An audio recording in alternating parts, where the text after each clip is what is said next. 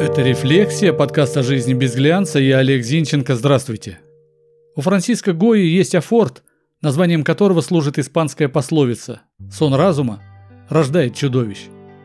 Ее использовали, желая обратить внимание на глупость, необдуманность принятых решений.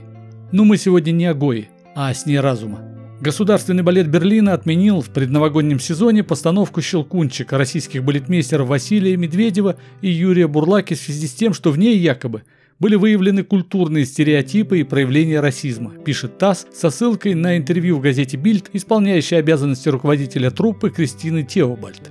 Специалист указала на то, что некоторые элементы репертуара в постколониальную эпоху являются сложными – Лондонский королевский балет внес изменения в арабский танец из балета «Щелкунчик» из-за опасений, что содержащийся в нем намек на гарем может показаться оскорбительным. Об этом опять же сообщает ТАСС, но со ссылкой на Daily Telegraph. Я уверен, что режиссеры, артисты, продюсеры прекрасно знают, о чем балет «Щелкунчик». Но, судя по всему, от этого очень далеки коленно преклоненные борцы с расизмом и феминистки-феминисты. Зато при их культурной ограниченности они имеют сильное влияние на людские массы, на народ, то есть на ту самую публику, что оплачивает зрелище. Иначе зачем театрам ломать постановки? Ведь все страшное, удивительное и торжественное, что происходит вокруг рождественской елки в Щелкунчике, это всего лишь сон дочери доктора Штальбаума, Мари. Всего лишь сон. Или вот еще одна история. РБК пишет. Тюмени сотрудник Следственного комитета за рулем БМВ сбил двух дорожных рабочих. За рулем был 34-летний майор юстиции, заместитель начальника Следственного отдела регионального управления ИСК.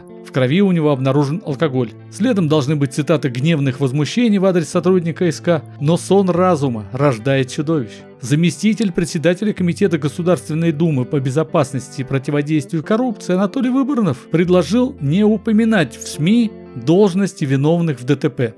Совершенно нет никакой необходимости смещать акцент на должность человека, сказал Выборный. По его мнению, не стоит называть должность представителя какого-либо органа власти в некоторых случаях. Когда произошел несчастный случай или ДТП, то это не совсем корректно по сравнению с теми правонарушениями, которые влекут уголовно-правовые последствия и совершаются намеренно. Например, изнасилование, хищение, разбой, считает выборный.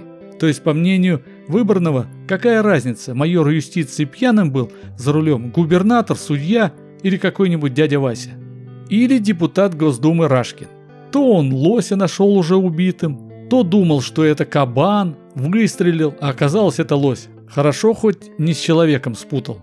Вот еще несколько продуктов спящего разума. Я воспользовался подборкой сайта Фишки нет законопроекта «Женитьбе на проститутках». С такой инициативой выступила, будучи депутатом Законодательного собрания Петербурга, Ольга Галкина, которая внесла законопроект о ужесточении наказания для посетителей борделей. Согласно проекту, клиенты проституток должны будут либо отсидеть 15 суток, либо жениться на той проститутке, услугами которой они воспользовались. Если клиент не захочет жениться или сидеть за решеткой, он будет вынужден оплатить крупный административный штраф. Размер штрафа предлагался в 100 тысяч рублей. Депутат Госдумы Ирина Яровая предложила выплачивать пенсии стукачам. Она предлагает отнести период работы гражданина осведомителем различных госструктур к числу периодов, засчитываемых в страховой стаж.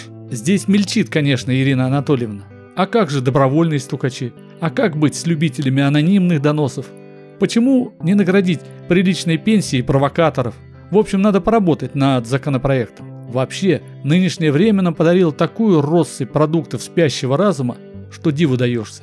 Закон об оскорблении чувств верующих – это просто таки алмаз. Захочешь камень из ботинка вытряхнуть, к стене храма прислонишься, а тут тебе и привет – от пострадавшего боголюба летит. Решишь средний палец фотографу показать, а на заднем плане храм. У верующего тут же оскорбление до седьмого колена. Скоро стучать будут, если мимо храма, не перекрестившись, проедешь. А не получится за оскорбление чувств привлечь, глядишь, пенсию за стукачество отбить удастся. В общем, мир летит в тартарары. Негра негром не называй. Мужчину мужчиной, женщиной не восторгайся. Обнуление – это по просьбе народа и женщины-космонавта. Арабский танец не танцуй.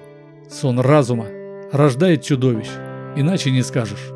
Так и живем. Это была «Рефлексия», подкаст о жизни без глянца. Я Олег Зинченко. Жду вас в сообществе «Рефлексия» ВКонтакте. Ставьте лайк, подписывайтесь. До встречи. thank you